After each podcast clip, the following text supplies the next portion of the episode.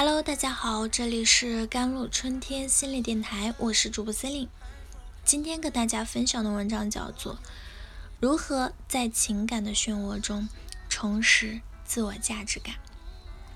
小李是一个话不多、做事认真、喜欢看书的自媒体从业者。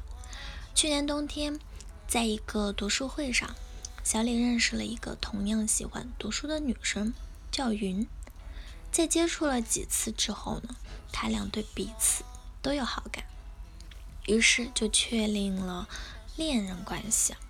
小李经常在朋友圈撒狗粮，因为文采好，他经常用深情浪漫的句子或者诗歌来表达自己的爱意。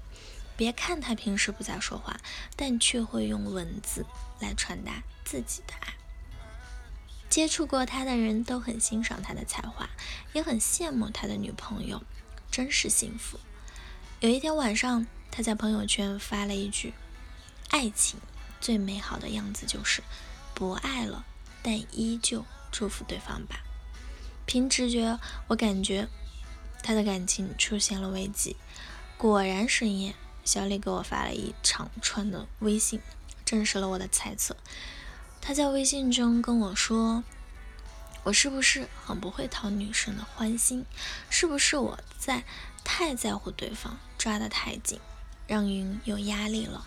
我不是那种很会玩的人，感觉很闷，所以他有意见了。哎，太失败了我。他是我毕业以来用情最深的，我太难了，恐怕以后他都再也不理我了。我咋办？在感情之中。”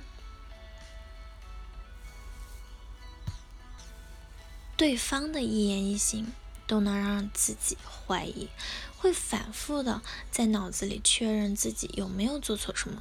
你会感觉到越在乎，就会显得越卑微。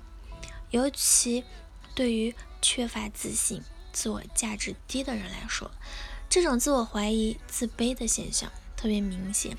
这种不健康的自我认知和价值体系，一般来源于。童年的家庭环境啊，父母的养育方式、自身的性格以及周围人的评价等生活经历。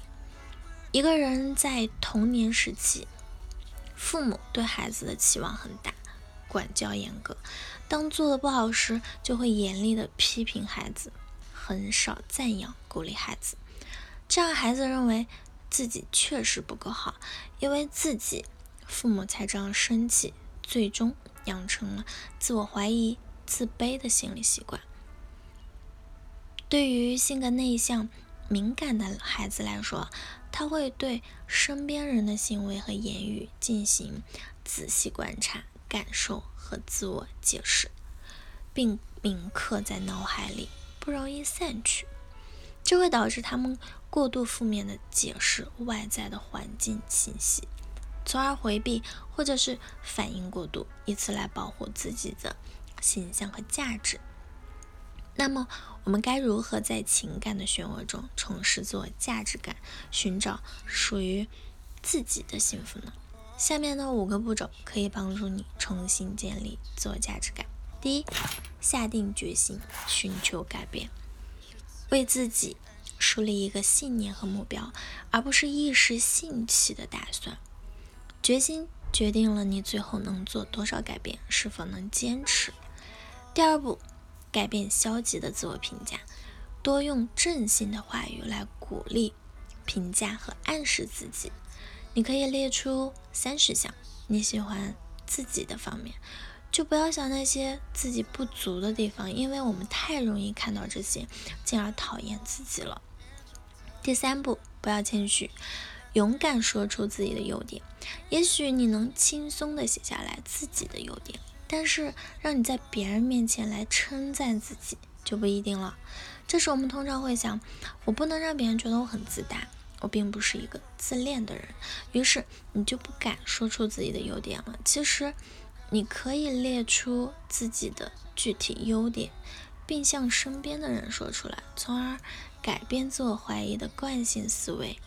在工作和人际交往中，你需要向外界真诚地介绍自己的强项，而不是谦虚或自我降低。第四步，倾听来自外界对自己的积极评价。当外界给予自己积极的评价时，我们可能会认为这只不过是对方的客套话，于是自动的忽视它，或者自己觉得并不是像外界说的那样优秀，于是再一次屏蔽外界对自己的正面评价。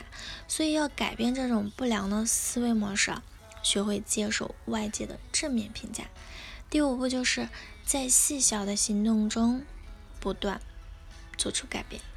针对你想做出的改变，比如在公众面前来一个演讲，每周锻炼三次，或者是让身边的人评价一下自己等。当你成功的做到时，就记录下来，并给自己一些奖励。等到你翻看自己的这些记录，你会发现，在不知不觉中做了那么多，会感到一种成就感和看得见的改变。这样连续的。坚持下去，你会慢慢的养成一种习惯，自我价值感也会显著提升。如果你怎么也建立不起来自我价值感呢？那么可以向专业的心理咨询师或者机构寻求帮助，是很有用的。好了，以上就是今天的节目内容了。咨询请加我的手机微信号：幺三八二二七幺八九九五，我是 C 琳。我们下期节目再见。